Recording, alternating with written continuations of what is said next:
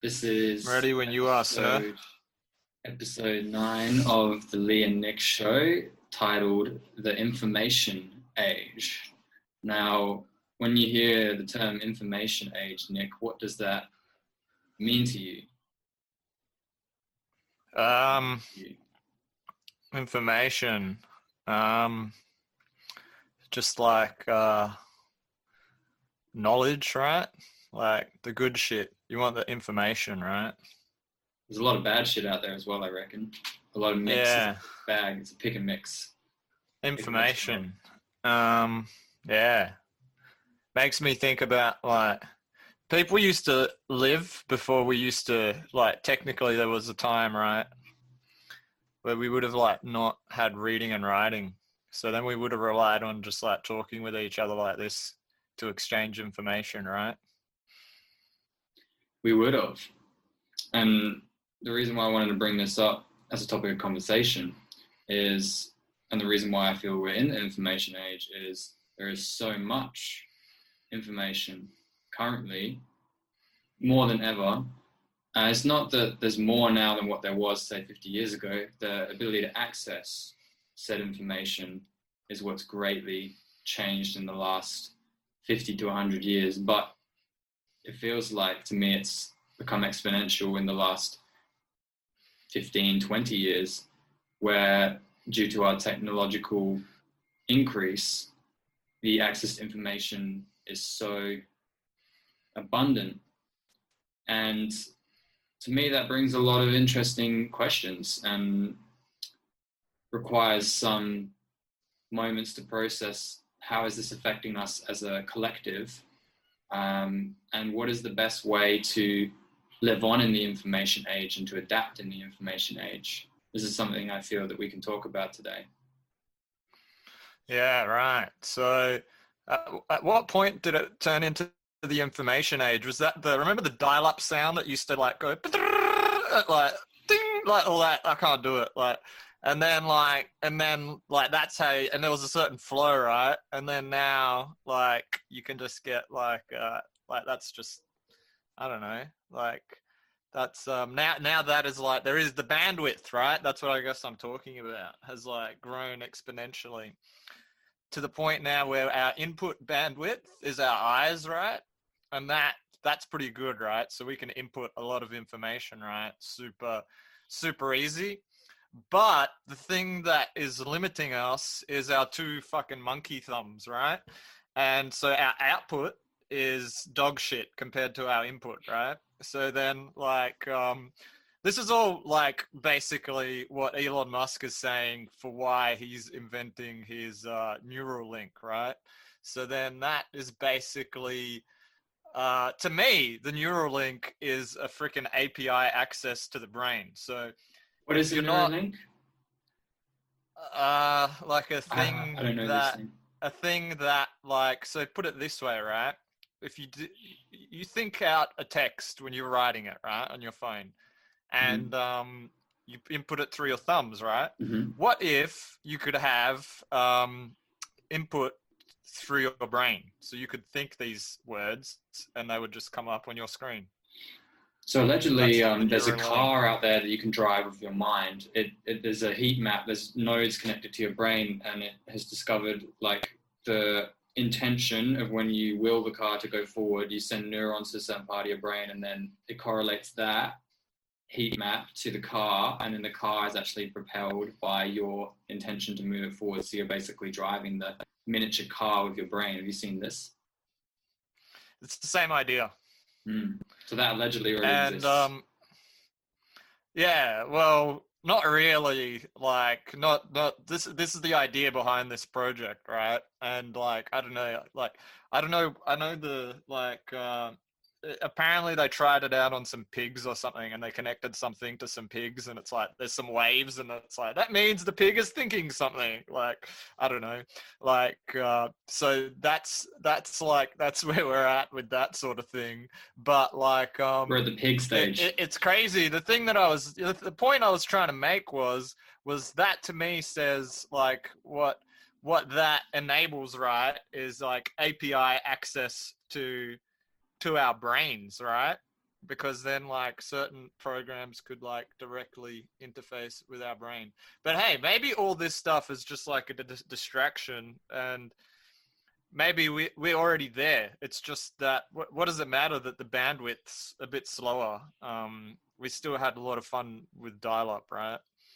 I think I think you're right about dial-up. I think that's when it became of, of of the boobs to load, like, but now they yeah. just show up instantly what else were people looking at in the 90s on the internet you know? Well, like, I remember pornography has has always been like uh like they lead a lot of new trends in technology. So i think like they had like video they were onto like video streaming technology was probably like first adopted by like the porn industry and stuff um and you know that probably like i think pornhub's been around longer than than um than youtube but I don't know. Someone like look that up. Jamie, look that up. See if it's accurate. Yeah, I, I think you're right. Like that leap from dial-up to just being able to readily access the internet, you know, at the click of your fingers, was like the big change. And I remember the first two things I remember about the internet, Nick, and I remember being a kid. I was probably about 10 years old when I started to kind of play with the internet, which is different to the kids nowadays. They probably start playing games at like three, four years old, and yeah, you could be offline, but you know they have. The difference to... is they they born into the internet, whereas you like the internet was probably still around in 95, 90, whatever. But it, it was very like uh, it wasn't as user friendly. Let's just say probably. Yeah, exactly. And you know, we still probably had like I, I, had a television, so like you know, I was watching television from the age of like two or three probably. But internet, first two things I remember were MSN. I probably started to interact with that when I was about eleven, I want to say, and that was a game changer. And then the other one, do you remember LimeWire? Yep. I was probably about 10 years old when I started using LimeWire. And to me, it was just the most incredible thing did you the destroy, world. Did you go through the, uh, what, what's it called? It's like a rite of passage where you just destroy your family computer because of uh, LimeWire, right? Because all these viruses just get on it. Yeah. And my dad is a big Norton fan. Yeah. And I remember he had Norton installed on the computer. So maybe uh, that was because of me. Norton, the antivirus to... security. Yeah. Yeah. All right. It's trying to try to use a condom, like, but when you're when you're when you're trying when to you're fuck 10 years like, old, the most you dirtiest, music. the most dirtiest hooker out there. Yeah, um, that's what LimeWire was. But it, hey, she gave you everything, whatever you wanted, you got it for free. Um, but yeah, that that that was like um, that was like a pretty like big um, that was like a pretty big thing and everyone got used to like i don't know just getting getting stuff for free. I remember that feeling as well. You're just like holy shit i can just get whatever song i want. Yeah. Um, but it's like it's been around for like such um, a long time and piracy is like super interesting topic hey and like does um does culture benefit from or does it thrive when like um when you have a more open system like where people would just like get um you know a copy of a copy of a copy of whatever like because everything essentially you people can make the argument that like art is like uh, a lot of it is just like we all just sort of copying maybe um you know, that's sort of like the, I don't know, influence process, right? Everyone was influenced by something, right? By way back in time. It's almost like some sort of DNA thing that's going and it's just like always copying. And then there's all these mutations, right? And everybody mutates it in their own way. And then we're like, wow, that, that, I guess, that, that, and then people feel things. And I think the feeling that people feel is like, um, oh, I resonate with that, you know? And that's, and, and, and we call that good art I think but it speeds yeah, up the evolution. Up. Yeah, I think it speeds up the evolution process having all access to things because you know when you can invest yourself in more information, you can extrapolate and do different things with it. So I think having this kind of free economy yeah. line has. Can I ask you a question? Sure. All right. So if the internet was like this train, right, and some people were like, "No, nah, I'm going to stick to fax fax machines," right? Um, I'm not getting on that one. Um, what happens to those people? What happens to those people if the majority are still using the internet? Well, I'm just saying, like everyone uses it now. Like there is no no one. It's like some technology, right? Is like so. Um, it's so like it becomes so in part of us that like we didn't even like we we don't even know that everyone is like dependent on it. And I think the internet's one of those things. Electricity is one of those things. And they sort of like evolve, right? Because you couldn't have internet without electricity. Yeah, yeah, exactly. We just keep building, And it's and you like wonder where it's going next. Yeah, and we, we haven't even had electricity for more than like 200 years or whatever, right? Or I don't know, till like a lot of people, but till it became like pretty commonplace. right? Mainstream. Mm. Mm. Yeah. So, So like, yeah, we could be just at the dawn of like, you know, and then that brought us to kind of to get to the internet, and maybe the internet's like the next thing that we're going to get to the next thing. because it's really like all pervading, isn't it? Like it's really, it's the center of everything. The internet, and it's almost like we take it for granted and we don't even notice it in the sense that it is so all-consuming. Like especially, um, well, just like everything. I have a window here, and since we've been on lockdown in Melbourne, you know, you kind of you you don't have much. It's like that film Disturbia, where Shia LaBeouf's character gets um, like house arrested, so he just like looks out through the window and like watches the neighbors Yeah, and stuff, and you makes his fun house doing that. arrest. Well, in a way, and um, you know, when I look, everyone, myself included, always on the computer, um, sitting by the their windows, getting sunlight. So there is still that connection to nature. Like we love the sun, we love sitting outside, but we are still all connected now to these machines, and um, it, it does in a way affect like we're less present in the physical world and we're more connected in the cyber world. But I'm not one of those people that feels like that's a bad thing per se but it happened like really it was like a tiptoe process but we somehow have now found ourselves in this world where we've become now more than ever. It doesn't feel like we're getting less integrated with technology. It feels like currently we're getting more integrated with technology. And um, yeah i think we take that for granted because it's happening and it's like well where is this going? Is this leading to the betterment of mankind? What does the betterment of mankind even look like? You know these are all questions. These are all um, things I'm curious about, and also the fact that we could just drop all this at a moment's notice, and um, yeah, you know, like transfer our awareness into something else. But you know, you and I have been talking about September, the month of September, and I feel that there's going to be some big disclosures. It feels like there's a monster under the bed, and it's about to come out. Um, to be frank, and um, Hold on, I just got to check under my bed. All right. How'd you go? it's scary looking? so, a lot of this is due to the information. Um, I think this monster is connected to the mainstream media, and so you would never, for instance, say 30 years ago without the internet, you would just kind of get what the mainstream media gave you, and that was the information. So there was like a monopoly on information to some degree, even though that was still a major advancement before, like say pre World War II, where there was barely you know any television sets in houses. You know, it's a big jump.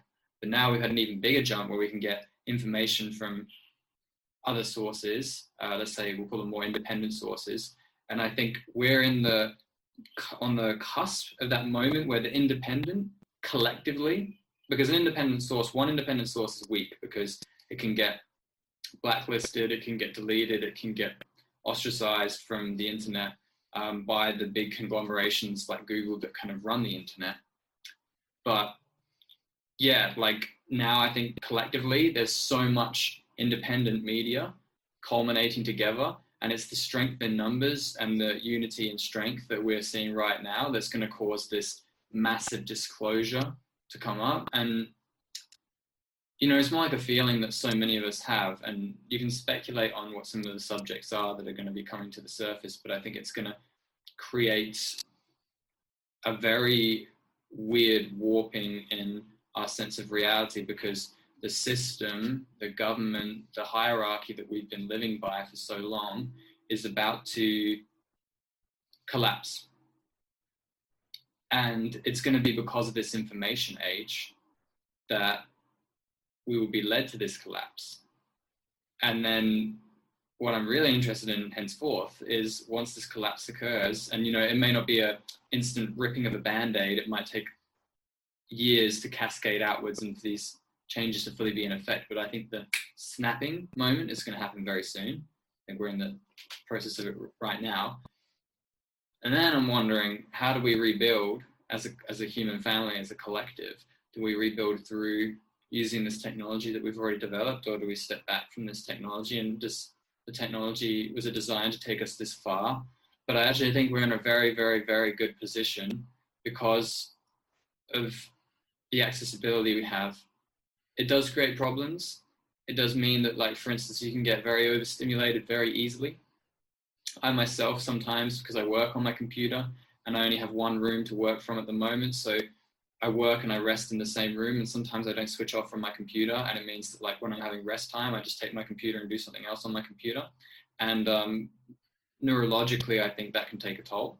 Um, I think maybe some of us younger people are a bit more resistant to um, the effects of technology, and that we can use technology for longer, and and we're less affected by it in terms of like we get less overly stimulated. We manage to maintain some sort of parity, but I think older people maybe less so.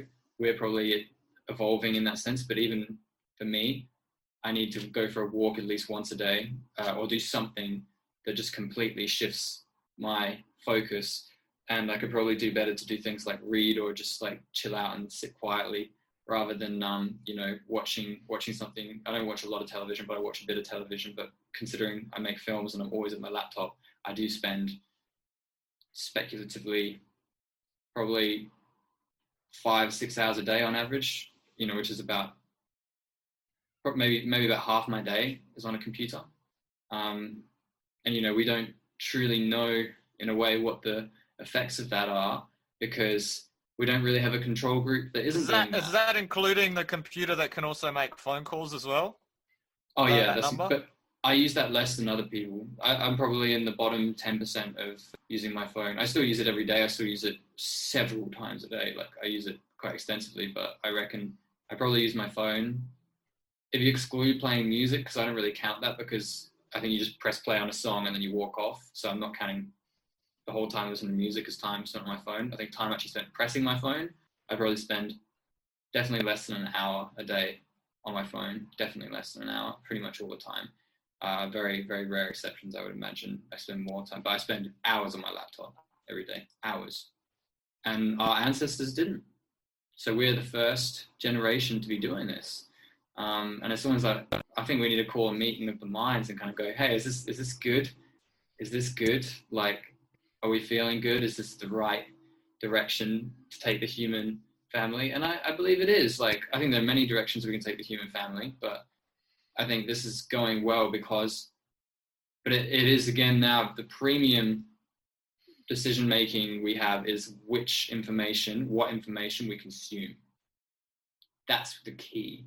Because if you're not informed, you're going to be um, indulging in information that's harmful to you. Like if you watch the news all the time, it's a very low frequency. It's very, it hurts you. It really hurts you. It conditions you to be in a state of fear and subservience all the time.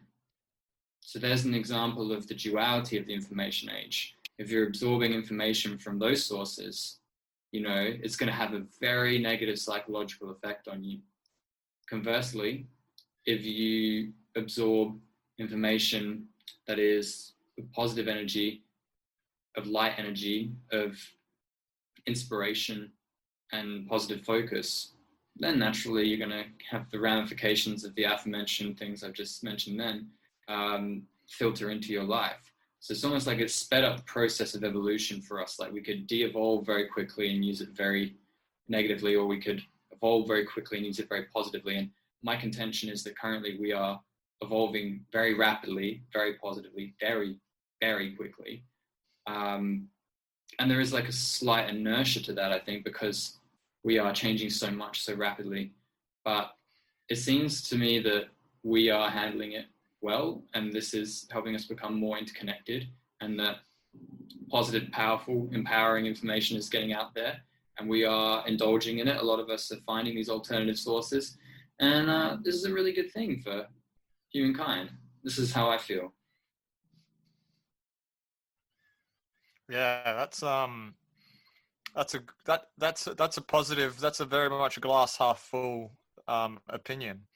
Um, and something that I thought about when you're thinking, because like you sort of telling me about information and like basically like you're saying that the type of information that we use our computer, be it a computer that can make phone calls or a computer that's a, a big thing that is on our lap or whatever your computer is, um, you're going to process certain information through that. So at that point, these so-called computers they just become an extension of us that like are just like they sort of like in this in this space in this whatever you want to call it cyberspace or whatever like you can still like uh i guess you could see say like oh fuck it i'm not i'm gonna get i'm just fuck the internet i'm gonna go to the library and i'm gonna I'm just gonna fucking like um, read all the books there. You'll probably have a hard time even there not using the internet or a computer because that's where you would find that's the catalog to find other books that you would want. Mm. But if mm. you're determined, you could just hang out at the library and just like um and just like um that's the way you absorb information. Just the information that's in that building. That's that's it. Like and and hey, you could argue that you might have some fucking positive advantages taking taking that approach, right? But what most people are going to stick with, I think, is uh, their whatever whatever whatever computer gives them superpowers in that arena. If you, if you get what I'm saying, computers um, are giving us superpowers. They've given it to us. Like think about the two the two main things that like I would be collecting right now if we weren't living in the internet age is books and music. So I'd probably have a massive vinyl collection or CD collection because I love music. And it's great to own them physically. You know that feeling you have when you have a book sitting there and you're just like, I love this book or this this music. Yeah. But so I'm finding I'm finding that right now I've got all these books sitting here that aren't mine, and a lot of them are really cool. Like I'd really like to read them, but there's just so much competition for my attention and my awareness because if there's one book sitting there, there's five things on the internet that someone sent me a, a podcast, a movie, a TV show, a, a YouTube clip, whatever. And uh, quite oftentimes that wins against the books. So even though I've had access to these books for two months now, I've read cumulatively probably the equivalent of one whole book in, in two months. And I love to read. But and it's not for being lazy, it's because there is so much information on the computer that that often overrides my attention. Yeah, that's it, right? So basically, if you're like a homeless person right now with a Kindle and uh, a smartphone, um, you have more access to like more like more music, more movies, more fucking cinema culture, history at the tap of your fingers than like the richest king, like let's just say hundred years ago. Do you think we fail to appreciate this? Maybe. I don't know. Do you think we take it for granted? Has it just become a um, status quo? Yeah, I don't, I don't know how to. It, it's like um, uh, maybe the same people had these. This is what I'm saying before. Maybe the same people you had these conversations when they were like, "Oh, we have electricity now, and the fridge can work in summer." Do we take this for granted? Yeah, I think so. Mm. I think I hmm. think I think we take fridges for granted. I think I do. I don't often kiss my fridge one, not even yeah, once a week. Fuck the internet, man. Fridges are where it's kiss at. your fridge or and fuck fucking off. Yeah. washing machines, man. hey, if you feel like you're not grateful, go fucking kiss your fridge right now. Go kiss, kiss your fridge right now and tell it you love it. hold it for a second, man. Yeah, you're absolutely right. You know, we we overlook this stuff so much. If you're feeling so, so lonely, you've got no excuses. How do you think your fucking fridge feels, man? Fucking keeps all the food cold once. and fresh. And it never fucking complains, man. The fridge, there, there is no fridge lives matter, man. Like, what the hell? Fridge lives matter. Yeah, the FLN movement, man. That's in a, some parallel dimension, but not not in this one yet. It's not broken. Oh through. man, that, what's going on in that one? Hey, in the in the fridge world, where fridges Those have feelings, like Yeah, There's like that- im- that imagine it. You go to your you go to your fridge. Like that would be the best like technology to have a personality, right? Because it's like where you get your food and like imagine if you're telling your fridge like you're trying to lose weight and you come into it to get some snacks and it's just like imagine like what sort of voice would you program your fridge to have? Like you could have one that's like all different ones. You know what I mean? Like what Very would the white. fridge say to me if I Who, if I was like, all right, so listen, I, I, I'm I'm a fat fuck, right? Imagine me right now, and I'm like, I'm, this morning I was complaining to my fridge. I was like, fuck, I'm so fat. Like, can you please, like, when I go to get the snack tonight, can you just tell me, like, no, you said this morning you're gonna stop, and then like it's like eight o'clock. I've just like smoked a cone or whatever, and I've got the munchies, and I'm like, fuck, I really, I really want a snack. What would the fridge say to me? Would you give the fridge executive powers to shut the fridge between certain times, like, or would you just like? Yeah, because I'm a desperate fat fuck. I'd be like, Yeah. please, like, I need you to, yeah. You might need to get one for the pantry as well, because you could just you could just get like you could just put like baked goods in the But pantry. then the fridge is like, I'm watching you, motherfucker. Like, I see you. yeah. yeah, the fridge just will have to have a deep voice. That's my fridge would have to have a deep voice. That's the only natural yeah. voice I can envision.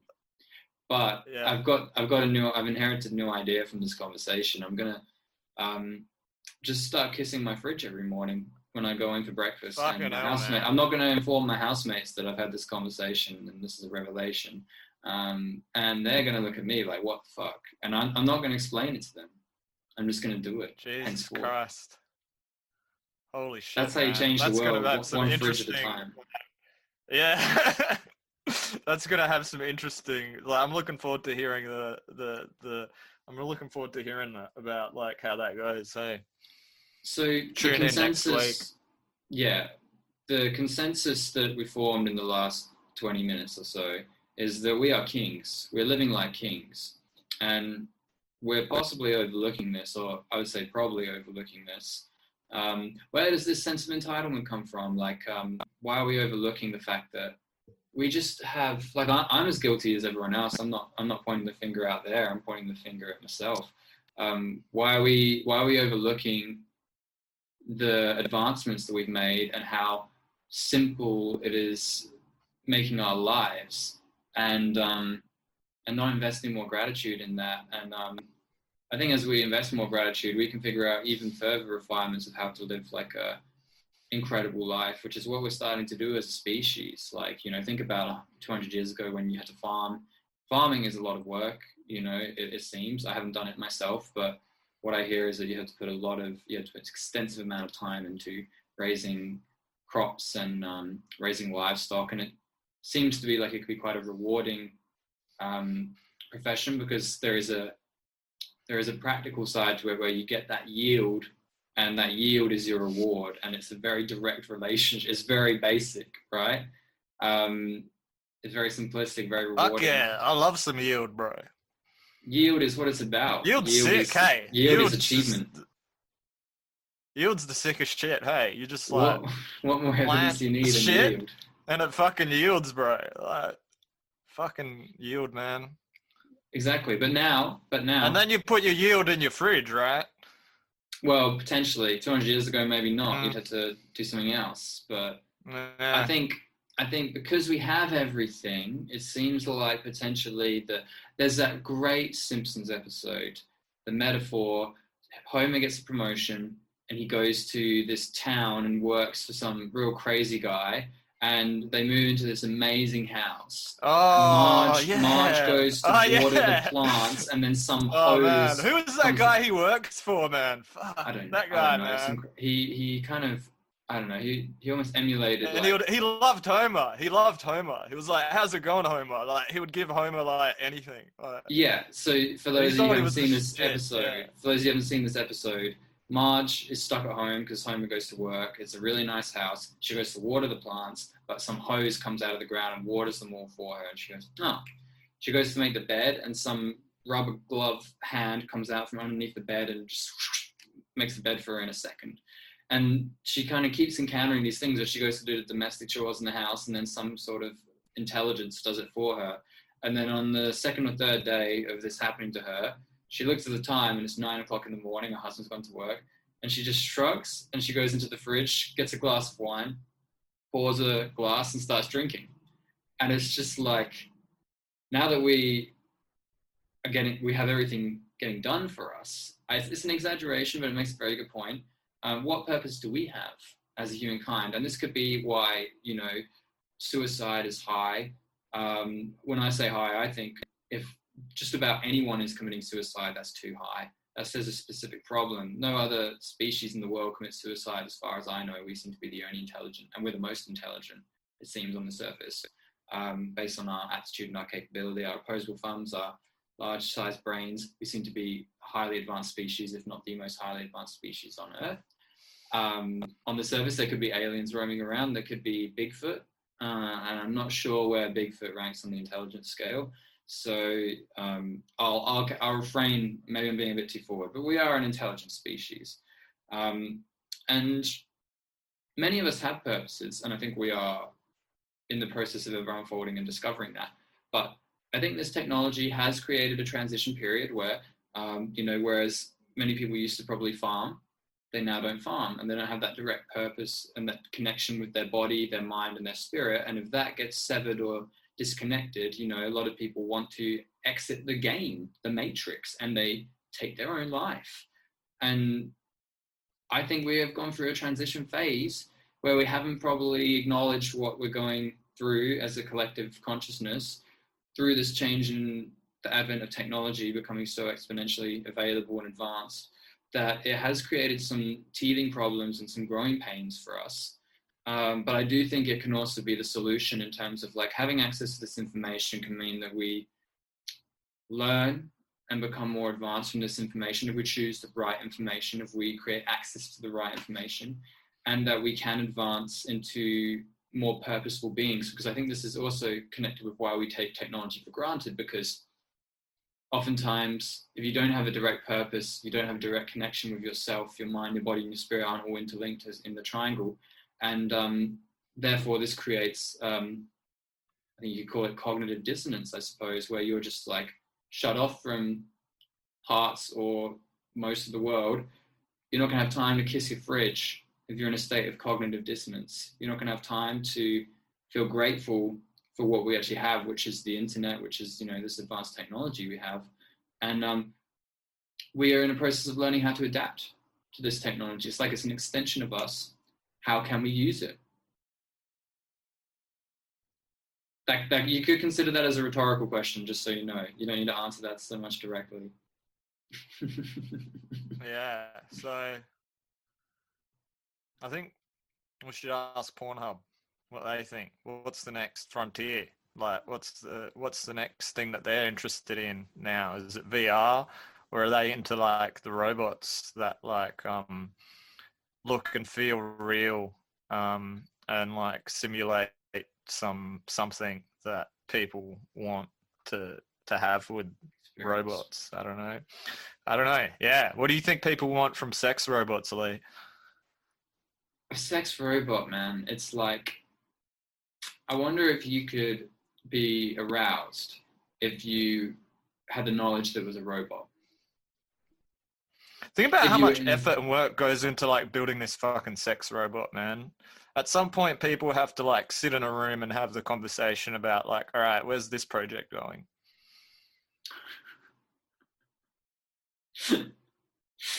Maybe. Is this worth it? You mean, from the manufacturer's point of view? Ah, there's a lot of people that want to buy them. I imagine. Yeah, but how do we like how do we how do we optimize our yield on the on the sex robots? Hmm. Well, I mean, does that idea appeal to you to have a sex robot? Because I feel there's something missing. There's like um, you call it pheromones. I know that's a metaphysical concept, but there's like an energetic exchange between. Um, in my experience, when I've been intimate yeah, with so very now, good-looking women, if they don't have that spirit and yeah. that connection to me, it's not as enjoyable. So then I think, well, they you were human have, at least. Imagine you know who the sex robot people need to reach out to? The fucking people at Dior and all those like fancy perfume brands. Why? Because you're saying like pheromones and shit. Like, um, Isn't like the whole point of perfume to like trigger some sort of like sexual feeling, like Like an aphrodisiac. s- yeah, I don't know, yeah. sometimes it's the opposite. for me. Some Aphrodisiac. So makes me just That's what I think. That's what that's what the robot people want to achieve, right? the same aphrodisiac. But in a different product. Mm. I mean, it's a great, yeah. How real can they get it? If they can get to a point where they induce like the same feeling as flesh, and you, you get the robot to program and be like adaptive Mm. into a situation and say what, and to be able to respond to you. Is there a difference? And and and she, in our case as men, she's built as the, the right receptacle, if you get what I mean, like her body parts are able to receive what the man gives.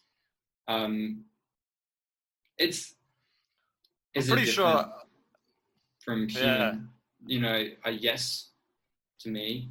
Um, I'm not sure if a robot could house the same has the same capacity to house spirit as a human being does, and I think we overlook spirit. Like like this is this is the example I would use to help this um, discussion along.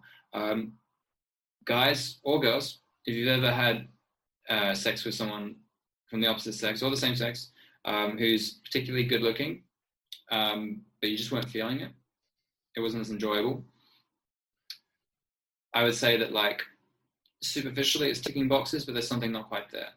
And oftentimes when we look at things from a superficial point of view, we feel okay. The more symmetrical and attractive my partner is on the surface, the better the sex is going to be. This is not always the case. In fact, this is often not the case. There has to be a correlation. That can be true, but there would have to be a correlation between like a connection. And this connection is metaphysical. It's hard to put into words. And oftentimes we overlook it when we are dating or on, on the hunt for someone to be intimate with. But from my personal experience, when I found myself in a situation like that, when I've been with someone in, on an intimate level, uh, and they're very attractive on the surface, but there's something missing, something on the intimate level, it's just not the same. And I would question, again, it's a question, it's not a, um, it's not an assumption in terms of I'm not taking this on as a inherent belief, but could a robot house spirit like a human being does? And I think spirit is connected to that intimacy in terms of um, there's like a metaphysical, deeper connection you have with someone. And I think that's what we truly seek through intimacy, but a lot of us don't know how to get in touch with that part of ourselves. We're so, our male and our female parts of ourselves, Carl Jung, or I'm not sure if it was Jung, but this is psychoanalysis we're talking about here. There's anima and animus. The anima is the, if I'm not mistaken, female part of the male. So the female inside of me, the man. And the animus is the male part of the female, so the male inside of female. And what we always do is when we are seeking to mate or attract someone, in my case, because I'm a straight male, I project my anima onto the woman. So my anima, my ideal woman, I project that onto the woman, and she could match that, but all of a sudden she could fart or do something really gross, and then it might actually affect the, my projection onto her. And this is like how we mate, essentially. We have this inbuilt within us, and our female and male wires are often so crossed. Like, on from a man's point of view, if you ever get that hard work, tough guy, you know, that person is completely devoid of feminine energy inside of himself. You can tell. And so he is completely dependent on feminine energy from outside sources, i.e., his wife, his girlfriend, his mistress, maybe even his kids, maybe his sister, um, which can be a very perilous position to be in because if you're dependent, we need this balance of feminine and masculine energy at all times. And if your balance is predicated on someone external, that means someone can basically use you. If they don't give you what you need, they can manipulate you, or you can be manipulated. And it's not really their fault, it's your problem because your wires are crossed and you haven't figured out that balance inside of you. So if we are imbalanced as a collective like that, which so many of us are from my observations and through my own personal journey I've been seeking to balance my masculine and feminine components so that I actually can be a sovereign individual and attract another sovereign individual into my life so that there is no um, codependency, there's interdependency where we use each other effectively to help each other's lives, but we're not, we don't need each other. We just benefit from having each other. That to me is a healthy um, relationship, reciprocity to have. Now, how many people do you know that fully live in that space? I mean, I don't even know if I know 1% of the population is there yet. And so. Yeah, man. Maybe more people need to kiss their fridge. Yeah, their fridge. Um, and then depending on whether you project, is it a male or a female fridge? And then maybe you can practice. It's up to you, isn't it? Some yeah. love. Some love. So if, fridge if we're can getting be whatever stuck, you want it to be. how can we be intimate? You know, how do we know that we're looking for this deeper intimacy with another person? How can we go past the superficial level if we can't even balance our own feminine and masculine energy? You know, we just um, we're kind of like a bull sexually. I think our sexual evolution as mankind is like a bull when it sees a red uh, tapestry or a red cloth getting waved at it, especially from the man's point of view, but many women as well. It's like when they see that red cloth, they just go. And it's almost like they have no control over their impulses and their urges. And um, we talk about sexual energy in the workplace, don't we, Nick? And how there's this undercurrent of sexual energy that goes on, and it can be between men, it can be between alpha men, it can be between men and women, it can be between women and women, and that this is kind of like an underlying negotiation that's going on, partly subconsciously in some cases, fully subconsciously in other cases. But some of us become aware that this sexual energy is being exchanged all the time in every interaction, from when you're getting a coffee to when you're at work, and it can come out more I'll even say violently as well. You know, like um, if you're negotiating with your boss, you know, your boss can use his sexual energy or her sexual energy um, in a nurturing way or a manipulative way. It's like our life force energy in a lot of ways. Um, but a lot of us have so much repressed sexual energy that it can often come out in the workplace. Um, and we're in the process of discovering this sexual energy as a collective. And so throwing these robots into the mix, I don't know if it's going to help. I think it might take that to happen to realize that, oh, this is actually redundant because I'm not getting this spiritual quality out of the intimacy that I need. Yeah. So what I'm getting from you is these robots are going to reflect certain demands that exist in the culture of, uh, and it will reflect that culture's sort of sexual um, fucking whatever the fuck they like. And to me, this has been happening forever since like the Romans and shit, they and the Greeks and all that. They have all the fucking paintings of like, uh, even fucking like you know, with just dicks everywhere and orgies and shit. Yes, they did. They they seem to embrace the human form a little bit more. And I noticed the ones in the Roman times or the um, in the Renaissance all seem to have really small dicks.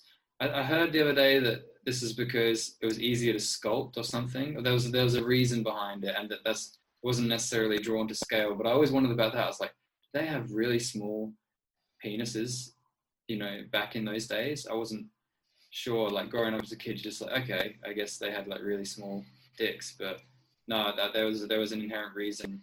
It was like a I think it was a practical thing or something like that. I can't remember that's exactly accurate, but it was a reason. I was like, oh, okay, so that that's not like a genuine attempt to like draw a dick to scale, if you get me. Pretty good excuse, hey. Yeah. Yeah. So um it's just the lighting. It's what? It was just the lighting. The lighting, yeah. That made the dicks look small. I, I don't think we're going to need to get this far to robots, Nick. But if we did need to go that far, I think it would reflect that, like, oh, Actually, we oh. I'm telling like, you, these robots, sex robots, already exist. Are people using these already so, to like fuck? Yeah, dude. Really? Yeah, yeah, yeah. Haven't you heard of like Rule 34 or whatever? Like this rule that if you could think of a porno, it, it probably exists. It's something. Uh-huh. It's like rule something twenty something. So you know, there's like all your favorite TV shows. A porno exists in there, like in that universe porn people have gone and made all those characters have um you know, like porn, different actors usually, but um, you know, Well, we'll see. you know I don't. saying. I don't know if they're going to become widely used these robots, but if they did, that's as far as it would But as price comes down, eventually price will come down. Maybe like yeah, but three decades. there needs to be now. demand. There needs to be demand, otherwise. But I don't know where a lot of like men and women are at. Like maybe they're feeling really lonely and um, you know the Well, let's just say they get to the price of a of a fleshlight. So fleshlight is like eh, whatever they cost now. Like thirty years from now, they cost the same, but they make you feel like you're in love.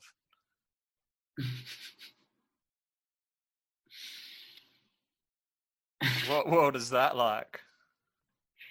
Is that who's to say that's a bad thing? You know, like if that if people are Yeah, genuinely happy, It's there if you want it. Eh, Yeah, it just feels like a dream that someone a person's not waking up from. Like they're just in like an illusion. Um, No, Oh. no, right? This is Rick and Morty did a thing on this, right? And like all the men, uh, the, uh, the women and the men separate, and the and the men of this universe they turn into brutes that just have sex with these robots, and then these robots, like once the the- once the semen's inside the robot, it'll turn into like a like a like a it'll just fly off to to like the different planet, and that's where all the women are, and then they like they then the babies are born there, and then if they're women, they get to stay on this advanced women planet, or if they're men, they're sent off to the men planet, and they're just brutes, and they're like fighting. Like every now and then, women will bring these robots down and drop them there, and they'll fight over them, and then like whoever wins and has sex with them, then the robot automatically flies back to the women place. And then men and women, they don't have to. They don't have to live together. So I'm picking up on some kind of metaphor here that Dan Harmon's making.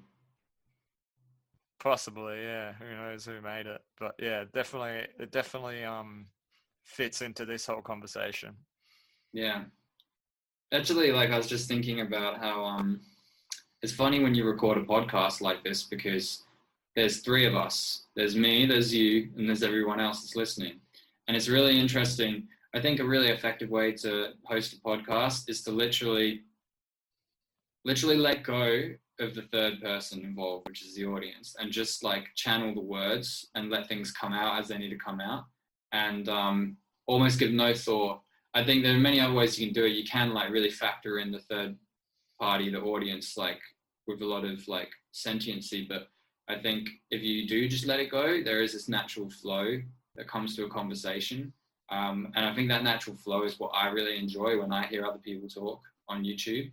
And so this kind of feels like the formula that we've created. But I notice sometimes I'm just like thinking in my head, like, um, are people understanding what we're talking about? Um, but that's not really for us to decide. That's really that's really for the collective to decide, and it doesn't really matter what other people think. At the end of the day, you can sample yourself, and and I know, like I say, that I really enjoy coherent, free-flowing, open-minded conversations. And I think that's what we execute each time we talk. So that's a positive thing. But it is a really, unless it's something you grew up in, like I didn't grow up in a, a TV like like a, a, hosting culture or like you know I wasn't an actor. I didn't do drama really. Um, so you know this is all really new to me, like presenting and performing. So it does take like it feels like a training wheels process. Has it felt the same for you? You've had a bit more experience than me, mind you, with podcasts. Yeah, I think like um I think you just it's like this is gonna sound really shit, but it's like and like corporate just do it. like yeah, fucking Nike, man. They fucking figured everything out. Who knew? Like they literally like you literally could have just not went to school and just like invested it. your whole life into the corporate motto of Nike and just like just live that life. You didn't even have to buy their shit. You just had to be like, oh, just do it. What's Adidas? Um, what, what's their what's their motto? I don't know, man. Um, Yeah. but yeah, Nice like, um, yeah, it's um, You just do it. it's like, yeah, like I don't know. No, I think that's not good advice though. I think if anyone needs advice to start a podcast, seriously, like you should, you should, um, you should talk to Lee. Eh, What's our email? Uh, Lee and Nick, Nick N I K, Lee L E I G H, show, all one, all one word, no spaces obviously, and email address at gmail.com. And we'll get back to you promptly. There you go. Free, free, free advice that's worth over two hundred dollars, in my opinion. Well, this is our this is our tenth episode, so you know you get you get to make some sort of claims. Yeah, whoever, that- like- that yeah. milestone. Yeah, if you've listened, yeah, you you you've won two hundred dollar free advice. You reckon two hundred dollars? That's what where, what's uh, That's what it's. That's what the advice is worth. So you send an email and then Lee replies, and that reply is worth two hundred. That's cheap, man. That's a cheap deal because like with that response, if you take that and you and you apply the Nike education method to that shit, like there's no stopping you. So hear what I say and then just do it, and then everything's going to work out. That's that's the Mm. formula that you've created there, the That- domain and range. Yep. Yep. Well, That's it. you heard it from Nick. Thanks for watching. Yep. And uh, Wherever next are in time the world. we love you. We appreciate you. Thank you for tuning into our frequency, where we will be hosting this show every Thursday indefinitely. And kiss your fucking fridge. Bon voyage.